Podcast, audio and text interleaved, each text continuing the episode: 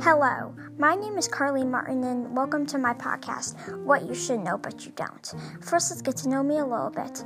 I'm 10 years old and I live in Iowa. My favorite food is waffles, and I love Narwhals, Warrior Cat books, and the band Twisted Sister. I have an older brother named Gage, a cat named Mittens, and a dog named Shadow. Now, let's talk about the podcast. This podcast will be about things you probably don't know about, but you should know about. Maybe I'll talk about some cool books that you don't know about that you should know about, or cool animals that you probably don't know about, or maybe even some good movies that you should watch, but you probably don't know about them yet. I hope you enjoy the podcast.